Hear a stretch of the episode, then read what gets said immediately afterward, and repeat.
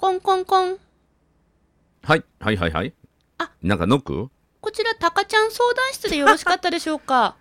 違います。いえ、違いません。違います。違いません。ですね、ちょっと私、はい、相談したいことがありまして、ほう。こういろいろ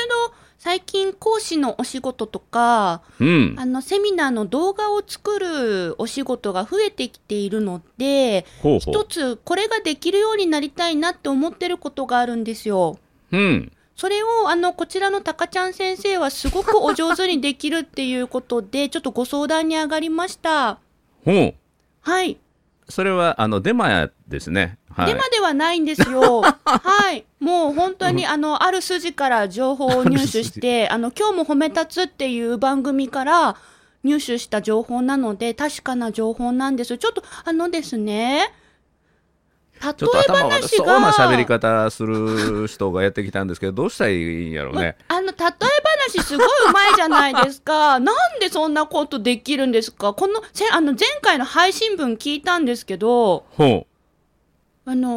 自分のねこう考えてることに付随して、うん、頭の中に関連したデータというか、うん、記憶が呼び起こされるよと、うんうん、それってパソコンとかインターネットの検索とよく似てるんだよって、うんうん、だから日頃から思っていることに付随した記憶が頭の中を出てくるから、うん、日頃から思ってることが重要なんだよっていうお話を、うん、今日も褒め立つって番組で聞いたんですね、うん、この人例えうまいなって思ったんですよ。おうおうおう。先生はどうやってそういう例えを訓練してるんですか。それともパッと思いつくんですか。もう天才なんですか。何なんですか。いや、常に考えてますよ。それは常に考えてるんですか。うん、だから基本は僕はね、自分の話は絶望的に相手に伝わらないという前提があるので、どうやったら相手が理解しやすい形でお伝えできるかなって、そこばっかりを考えてるので、はい、相手が一番分かりやすい説明をする、それが例えば、はい、例え話になるということなんじゃないかな。その例え話の引き出しを、うん、私も作りたくて、うん、今やっとタンスを組み立ててるとこなんですよ。うんうん、うん、まだ中身がないもんですから、とりあえず引き出しいっぱい作ろうと思って。なんか僕から見るとまだ木を切って材木の段階のように思うけどね。そうですね、はい、今3段目ぐらいから木を切ってる段階になってますね。まだまだ板にもなってない感じかな。これからまっすぐするのね。そうそうそう、まあ、これも一つの、これも例え話よね。本当だ。怖っ、それタンスを作るっていう段階において、はい、そのずっと手前って言ったら、はい、もうまだ材木にもなってない、はい、森の中の木を切った状態、はいはい、まだ板にもなってないっていうと聞いた人が、はい、これだいぶ手前やなって、うんうんうん、タンス完成するまでだいぶ手前やなっていうことを想像できるでしょ。はい、うん、そういうことを伝えるのが例え話よね。それがなぜできるっていうのを今日伺いたいので、うん、ぜひお願いします。今のタンスの材木の例えは、はい、僕の引き出しに入っていない今ひらめいた例え話です。うわ、やっぱり天才肌なのかな。ちょっと そこら辺を詳しく今日はぜひお願いします。OK、楽しみ。褒めるだけが褒め立つじゃない。日常の中からダイヤの原石を探し光を当てる、褒める達人的生き方を提案する、今日も褒め立つ。こんにちは。なっこも褒める褒める達人、褒め立つこと西村孝之です。こんにちは。褒め立つビギナー、まるっと空気をつかむ MC の丸山久美子です。この番組はですね、褒め立つって何と褒め立つに興味を持っていただいた方、そして褒め立つ検定は受けた、あるいは褒め立つの講演会、研修を受けたんだけども、最近褒め立つご無沙汰だなという方に褒め立つを楽しくお伝えする、そういう番組です。だからなんでタンスって言ったのに、うん、その木とか板とか、うん、すぐひらめくのってことですよ。うんうんうん、それはもう完全にね、僕はどっちかっていうと、はい、ビジュアルでイメージするタイプだね。で、タンスっていう完成形がある、それを引き出しを作ってる段階、はい、僕からするとまだ引き出し言うと結構もうあと組み立てるだけじゃないですか、はい、まだだいぶ手前の段階やなと思ったから、はい、材木っていうね、まだ材木でよかったよね、はい、気になってるから、うん、気になる前の苗木やったらもっと楽しいけどね。一応加工すればなんとかなるという段階まで来てるからよかったよね。あ、そうですね、そこ優しさですね。よかった、目出たばっかだからまだまだだねとか言うんじゃないもんね。よかったよかった、うん、一応言葉を使えてるからね、うん、言葉を使えない人っていうのはもう苗木の段階やから、はい、言葉を使えるっていう段階ではもう材木にはなってるから、それをどう組み立てていくかっていうことまで加工すればいいっていう段階まで来てるから OK ですよ。西村さんはどう加工するか、そうやって元の言葉から頭の中で絵を描いてイメージしてって言語化するっていうパターンもあるということは、じゃないパターンもあるってことですか。あのね、これすごいポイントが1個あるんやけど、これはあの伝え方を、自分の伝える力を高めるものすごいポイントなんですよ。何ですか、これ超有料級ですよ。ありがとうございます、先に言っときます。ありがとうございます。これは講師とか、なんていうの、人に物を伝える人はもうぜひ知っておくこと。リスナーさんもね、そういうお立場の方多いので、皆さんせーので言いましょう。せーの、ありがとうございます。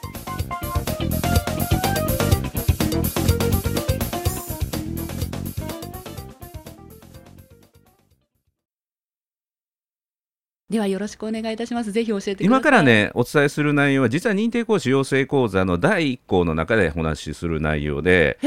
だから認定講師の人は聞いたことあるんだけど、そこをどこまで理解して、普段からなんていうかな、言葉選びとか伝え方をしてるかっていうのを意識してる人はね、実はまだ少ないかもしれないですね。なんだろう。それは何かっていうとですね、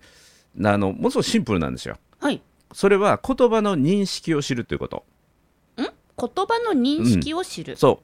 う。言葉を一つ聞いて、その言葉が相手にどんな思いを頭の中に浮かべさせるのかっていうことを知っていくということがすごい大事なんですよ。で、認識は相手のものなんですよ。認識は相手のもの、はい。そう、その言葉を聞いてどんなイメージを頭に浮かべるかっていうのは、自分じゃなくて相手が持ってる認識を確認する。だからね、認識を仕入れるっていう表現を僕はするんだけど、認識を仕入れる、その言葉を聞いて相手はどんなイメージを持つのかっていうこと。はい。うん。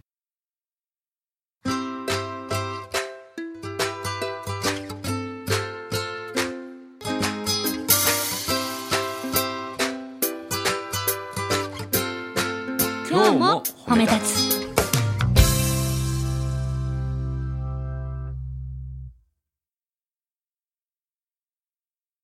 例えば、まるちゃんってラーメン詳しい？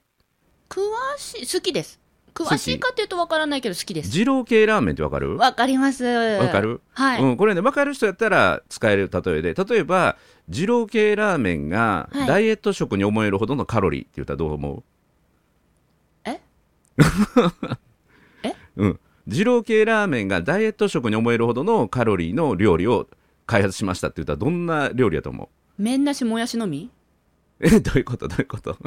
二郎系って山盛りでしょ。そう、山盛りでもやしいっぱい山盛りじゃないですか。麺も山盛りだけど肉も山盛りでしょ。だからめちゃめちゃカロリー高いじゃないですか。はい。それのもう麺なくした二郎みたいな。違う違う、それがダイエット食に思えるほどのもっとすごい料理って言ったらもうわけわかんないですでしょ、はい。だから今ちょっとちゃんと認識してね、二郎系ラーメンをダイエット食にしたんじゃないですよ。二郎系ラーメンがダイエット食に思えるほどのカロリー。何言ってんだかわけわかんなくなります、はい。要はものすごいカロリーの大きさってことをイメージできるでしょ、はい。例えばそういうことなんですよ、はい。だからその言葉が持つ認識を使うってこと、あ、なるほど、今私の頭の中では二郎系ラーメンって聞いたら、こういう認識って私なりの自由なイメージがもうあるから、そこと言葉がごっちゃになって、なんかハテになってるんですね、じゃあね、マザー・テレサが助走をつけて本気でグーパンチするほどの怒りって言ったらどう？どんだけやっと通じた、よかっためっちゃ笑ってるやん。それはちょっとね、怒らせすぎちゃったのかなでしょ、はい。それは何かっていうと、マザー・テレサが絶対に怒らない、はい、慈愛あふれた人っていう認識があるからですよ。そうですよね、優しさを売りにしてる方ですものね、そう。その人が本気で助走をつけてグーパンチするほどの怒りって言ったらめっちゃ怒ってるなっていう何したんやろっていう、はい、だからそれを相手の認識を活用して表現すると表現力というのは一気に上がるということなんですよ。はあ、すいません、次のお話に進む前に一個だけそのマザー・テレサがダッシュしてグーパンするほどの怒りっていうのはもともとの持ちネタですか、うん、それとも今ひらめいたんですか？いや、これは持ちネタ。ああ、さすが引き出しなんですね。さすがです、これは引き出し。なるほどなるほど、だからそういう、はい、それはマザー・テレサじゃなくてもガンジーでもいいし、はい、ガンジーが上手くて本気でグーパンにするほどの怒りとかね、はい、という風にするとまあ、要はその言葉を聞いて相手が連想することを活用していくということですわ、はい、それをいつ考えてるんですか？じゃあ常にだから認識を仕入れていく、うん、はい、優しいの反対の怒りで言うならば、怒りと一番遠いところにいる人を例えば考えるとか、あで例えば相手がサッカーしてある人やったらサッカーの例えば選手に例えたりとか、イニエスタが走ってグーパンチするほどの怒りって言われたら、うん、そんなに怒らせちゃったのってちょっと思いますね。うん、いや今なんて言ったっけ、サッカーの選手の名前、イニエスタ、うん、イニエスタが目の前のボールを空振りするぐらいのミス、ああ、それはうん、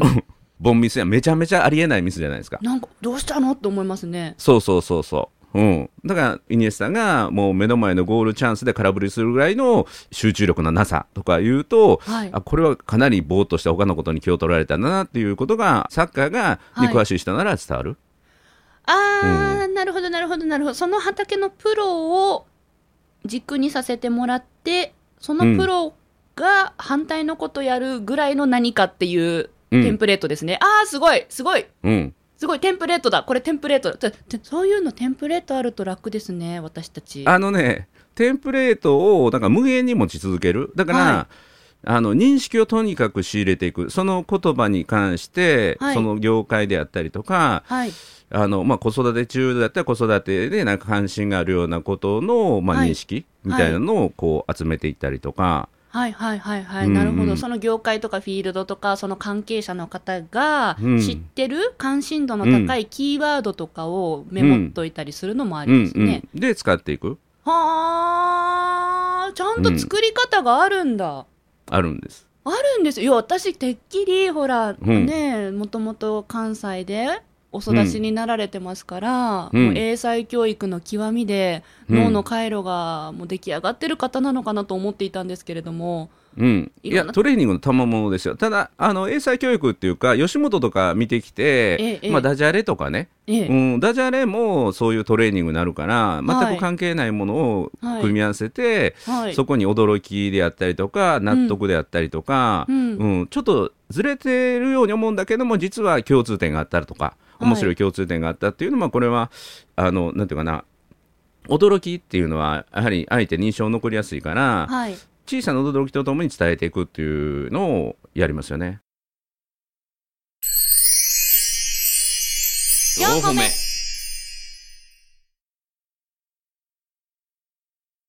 まるちゃん、はい、どうなの？例え話って作れそうな感じしてきた？マザー・テレサ走ってパンチ、それネタ1個仕入れただけやんか。そういうそのプロの人を軸にしてやらなさそうなことで締めて、それほどの衝撃だねって着地させるって言ったらなんかできそうな気がするな。いや、これ本当になんていうの、たくさんあるパターンのうちの一つやからね、はい、さっきのはただできそうな気はして今やってみようと思ったんですよ、今声に出してみようと思ったんだけど、頭が働いてない。今安室ちゃんがこうパッと私の頭の中に出てきたんですけど、安室ちゃんが例えるわかんないってなっちゃいました安室ちゃんの持ってる認識を確認するね。認識、安室ちゃんといえばかわいい、ダンスが上手、歌って踊れる、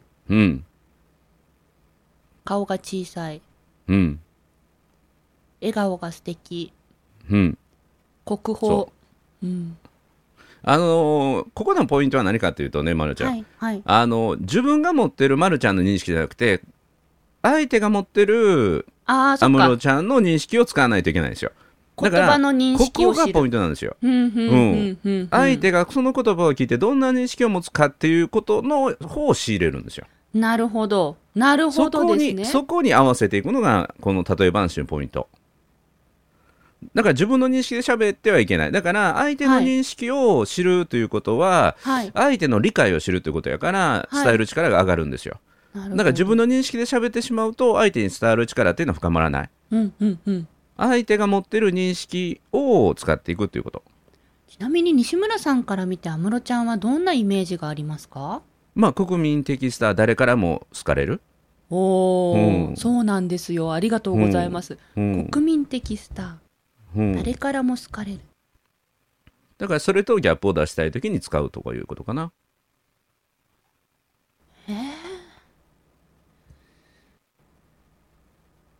だからまるちゃんがディスられるなんて、安室ちゃんがディスられるほどありえないとか言うといいんじゃない？ああ、いやいやいや、そんなありがとうございますそんな大層な例えにコラボレーションさせていただいての共演した気持ちになりました。安室、ね、ちゃんがディスられるっていうことはありえないというイメージがあるでしょ。国民的スター、人気者、うんうんうんうん、ああ、よくそパッパパッパひらめきますね、さすがですね。いや、だからそういうことをずっとトレーニングするってことでしょ。はあ、すごい、うんうん、人に伝えるときだけじゃなくて、例えば一人でバーで、うん、ブログとか書いてるときとかにも、うん、そういう考えを巡らしながら過ごしてることあるってことです。そうそうそうそう、うん、自分で見つけることが多いですか？人との会話の中で見つけることが多いとか、何かパターンはありますか？大体自分の頭の中やね。ああ、そう、うんうんうん、一人でぼーっとしてるときなさそうですね。ぼーっとしながら考えるんよ。ぼーっとするときが一番アイデア出るからね。あ、ぼーっとするときってぼーっとしてるから、ぼーっとしてるときって何も考えてないじゃないですかあー、ちょっと空綺麗だな、ぼーみたいな、うんうん、違うんですね、うん、空が綺麗だなっていうときに何かそれも例えるかな。うん、じゃあ西村さんあれでしょう、寝るときコテンと寝るタイプですね、きっと。コテンと寝るよね。コテンと寝るずにどうやって寝るの？しばらく寝れないです私、うんうん、いろいろ考えたり、うん、ちょっとしばらく寝れないというのなんかで例えてくれへん？しばらく寝れない、うん、しばらく寝れない、うん、赤ちゃんが夜な夜なゲームしてるようなもんですよ。赤ちゃんゲームせえへんやろ赤ちゃんってコテンって寝るなって思っておうそれはコテンやんか。なかなか寝れない方や。だから、うん、おもちゃがスイッチ切られたように寝るとかね。言うんだったらこれコテンと寝る方の例えね。はあ、コテンと寝ること、寝れないの例えかと思ってた。寝る方の例えか。今なんて言いました？おもちゃがスイッチ切ったように、切られたようにコテンと寝る、うん今西村さんの頭の中でおもちゃがきっと動いてる、その寝ると真逆のところなのかな、うん、なんだろう、寝る、うん、コテンと真逆のところから。なんか今のだったらスイッチっていうのが一つの認識あるよね、はい、スイッチを切った瞬間に物は動かなくなるっていう認識あるじゃないですか、はいはい、だからよく子供なんかには、はい、お母様方ね、はい、とかは子供にもスイッチあったらいいのになって、可愛い時だけ起きててもうぐずり出したらプチンってね、スイッチ後ろの首の後ろについてて、はい、プチンって切ったらカクンとこう寝てくれたらねという風に、だからスイッチっていうもの、機械におけるスイッチっていうものが持ってる認識、はい、共通認識、なるほど、そこを使うということですわ。私にもやる気スイッチあったらいいんだ。うん、そんな感じそんな感じ。スイッチっていうのも一個の引き出しですね。スイッチが持ってる認識ですわ、うんうんうんうん、スイッチの。ただこれはもうあまりにも陳腐やから、はい、使わないけどね普段は。使わないですか？うん、分かりやすいのに。4歩目、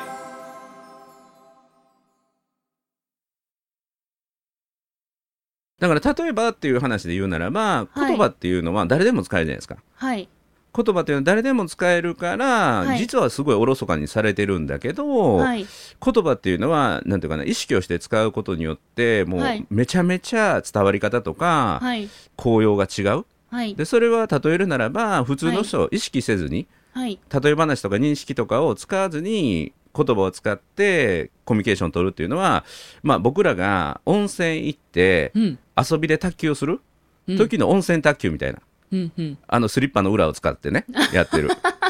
でそれが言葉のプロはどれぐらいやってるかというと伊藤美誠ちゃんぐらいのスピンをかけてボールをこう操っていく、うん、それ温泉卓球のスリッパの人と伊藤美誠ちゃんと戦って勝てますかという話ですわ、うんうんうん、それぐらい言葉を意識して使うというのは同じ言葉同じ卓球ということをやってるにしてもそれぐらいの違いがあるんですよっていうとものすごいビジュアル的に立ってけへん。わかりやすい、うん、でこういう前半言った言葉というものを意識して使うか使わないかですごく差があるんですよって、その差がどれぐらいあるかっていうのを例え話で表現すると、温泉卓球でスリッパの裏を使ってペコンペコンとやってる卓球と伊藤美誠ちゃんのスピンの効いた、うん、卓球とというそれぐらいの違いがあるんですよっていうともう明らかに違うというのは分かる。うまいうまいよ、えリスナーさんうまいですよね。でこういう例え話をいっぱい仕入れておくと表現が立ってくるんですよ、はあ、だから温泉卓球というものがイメージ湧くじゃないですか。湧きました、うんうん、それともうオリンピックでもうメダルをかけて戦う卓球のサーブでは全然違う、はいうん、っていうのもビジュアルで差が出るのでそりゃ違うよねって、うん、そういうふうに認識を比べて例えるという。ひらめく頭もすごいし掛け合わせる組み合わせの発想もすごいです、うん、なんだこりゃ。無数に考え続けるでいいなと思ったら引き出しに入れて使っていくとまた磨かれるからね、忘れないから、はいうん、いや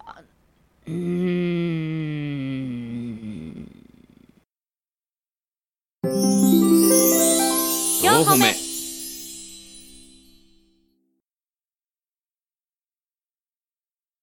まるちゃんもなんか例えてよ、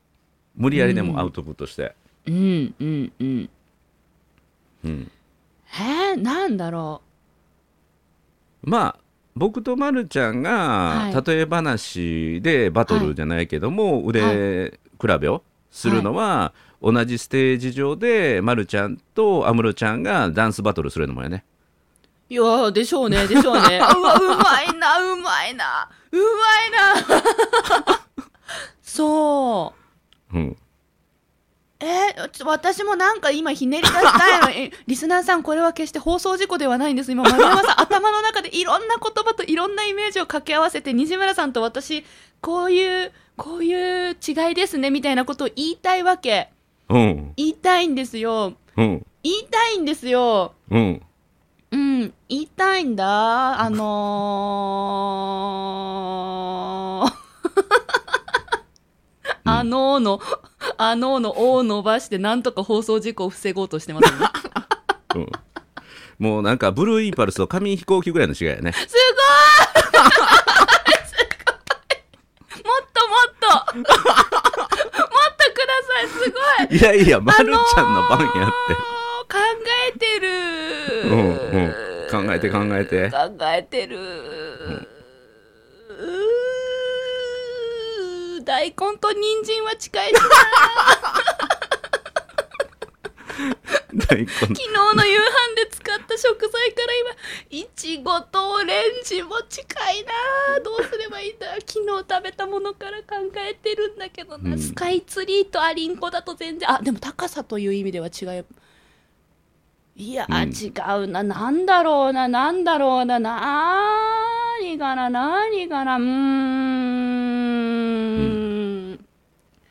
富士山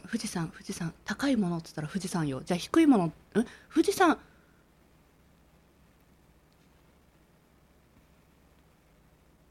ダメ事故になっちゃうだから認識を、はい、だから今の惜しいよ。だから高いものといえば例えば富士山、うん、じゃあ低いものの表現したら面白いかな。そう低いもののというか、低いもののなんかみんなが知ってる認識みたいなのを、はい、例えればいいんやけどね。うん低いもの、うん、まあ何でもいいんで、例えば準備をしないっていうことで言うと、はい、まあその準備のなさではちょっとあかんでみたいな、エベレスト登るのに T シャツと短パンで行くようなもんやでとか B さん引っ掛けていくもんでって言うと、これ不可能やなっていう感じがするじゃないですか。ごちそうさまです、うん、なんかそういう表現の認識のレパートリーをいかに集めていくかということですわ。いや、そこが欠落してるということが今回の配信でよくわかりました。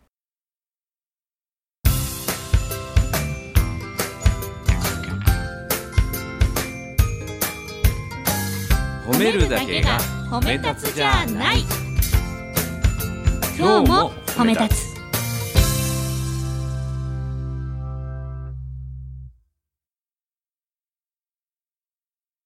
逆にそれだけ表現の幅を使わずに、うんうん、ここまでよく来たなっていう感じだね。いや本当になんで私こんななのに、うん、人前で話す仕事してんだろうって考えた時期あったんですよ。ほんとつい2週間ぐらい前のお話です、うんうんうん、そしたら私ほら司会者だからもともと司会って例えないんですよ。ああ、その通り喋るかな。そう、会をより良い雰囲気に仕上げるので、うん、私の所感とかいらないんですよ。私の例えで私がこう誰かに説明するとかないんですよ、うんうん、ですのでそう例えっていうところは触れなくてもお話できてたし、うんうん、いただいた台本をよりよく、うん、抑揚とかはプラスして話してきましたけど、うん、いただいた台本に例えとか表現をプラスすることはやってないって思って、うんうん、ただこの5年ぐらいで講師の仕事が始まってうん、そちらの仕事が増えてきたので、うん、壁に感じてます。説明するときにクソ真面目になっちゃって、うん、面白くなくて、うん、もっとなんでこんな、なんかキャラは面白いって笑われるのに、うん、話すと真面目ですねって言われるんですよ。と思って、で西村さんの話聞いてると面白いから、うん、何が違うと思ったら例え話かなって、うん、いや僕からしたら例え話なしでここまで来れてるというのはもうアイマスクしたまま東京から大阪来れてるようなもんやで。あ、すごい全然前見えてないのにたまたまうまいこと来れたみたいな。すごい。そうそう鼻の先にね方位磁石ついてんですよ。どう今のでもおもろいけどね。今のちょっときました。よしこれならできるんだ、うん、なるほど、うん、面白いね、うん、多分その相手の認識とかを考える手前の、うん、なんか自分でも分かるもので例えたらの段階ですね、まだね。でもそういう段階も分かってありがたかったです、うん、そう、まあ一つ言えるのはもう伸びしろだらけやね。伸びしろしかないみたいな。もうね、うん、もう本当私ブイブイやれる講師にもなりたいのでブイブイやれる、うん、やっぱり例えの力って欲しいんですよ。そのブイブイやれる講師っていうのもなんか例えてほしいね、本当はね。ああ、そうですね、うん、西村さん気がつきました、うん、私の言葉の表現は、うん、擬音語、今のブイブイなんちゃらとか、うん、はいはい、ワクワクなんちゃらとか、うんうん、なんかそういう表現が多いですわ。擬音とか擬音の表現がとても多いことに今気がついたので、うんうん、擬音を例えに変換していくっていう脳みそが養えたら、うんうん、こりゃあれですよ、うん、あれですよ、もう講師会の安室奈美恵やね。うおー、ありがとうございます。ほんとすごいなこの人。そう VV っていうのをそう今言い換えるとそういう感じだね、うん、すごいなすごい、うん、ちゃんと安室ちゃんにまとまったね。本当にありがとうございます。いやすごい。リスナーさんどうですかね。すごいですよね。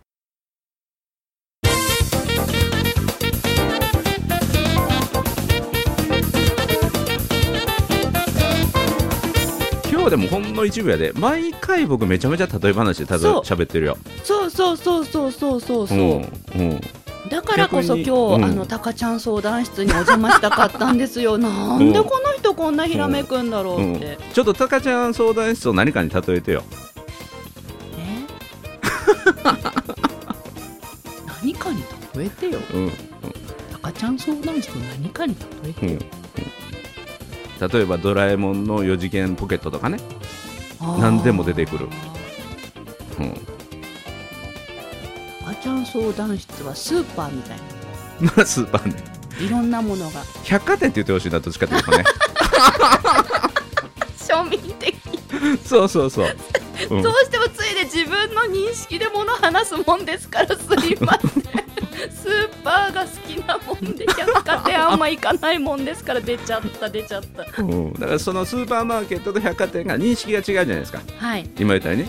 何でも揃ってるっていうのは一緒なんだけど、はい、それぞれの認識が何でも揃ってる高級身近っていうので、うん、普段自分が見たことないようなものを並んでるのはどちらかというと、うん、昔のイメージの百貨店やから、うん そうですね、そういうふうに使うとまたよりね、あの表現力が高まっていく。しかもお相手の方もこう気持ちが良くなりそう、そういうふうに私がもし表現できたら、うんうん、そうそう、だからそれをスーパー、いやいやこれは百貨店ですわ、しかも今の百貨店じゃなくて、うん、もう百貨店ができたての頃の百貨店のイメージ、うんうん、庶民が手が届かないと、あ、こんなものが世の中にあったんだっていう、舶来品という言葉がまだあった頃の百貨店みたいな力ありますよねみたいに言われると、すごくイメージがいいよね。そうですね、うん、すごいわ、うん、もう本当今日は芸を見せてもらいました。ありがとうございます。これ芸人か、いや芸人よ、芸人、ほんと芸人。2月の11日頃配信予定ですよね、多分ね、うん、この音声は11日ですね、はい、手帳にメモ取ります、キックって、はい、もう一回聞き直しね、はい、でほら聞いた分、今回の配信の分だけ引き出しができるわけですから、うんうん、もういよいよ私はあれですよ、タンスの板ですよ。板今無理くり引っ張り出したんだけど、まあまあまあ、うん、はいはい、本当にありがとうございます、うん、ちょっとね次回までこれ宿題で例え話をいくつかしてきて、うん、聞き直して、いや前回の、はい、放送はまるで何々のような回でしたっていうのをちょっとうなるような例え話を、うん、はいお願いします。頑張ります、はい、ということで、なっこも褒める、褒める達人、褒め立つこと西村孝之と褒め立つビギナーまるっと空気をつかむ MC の丸山久美子でした。今日も褒め立つ。それではまた次回。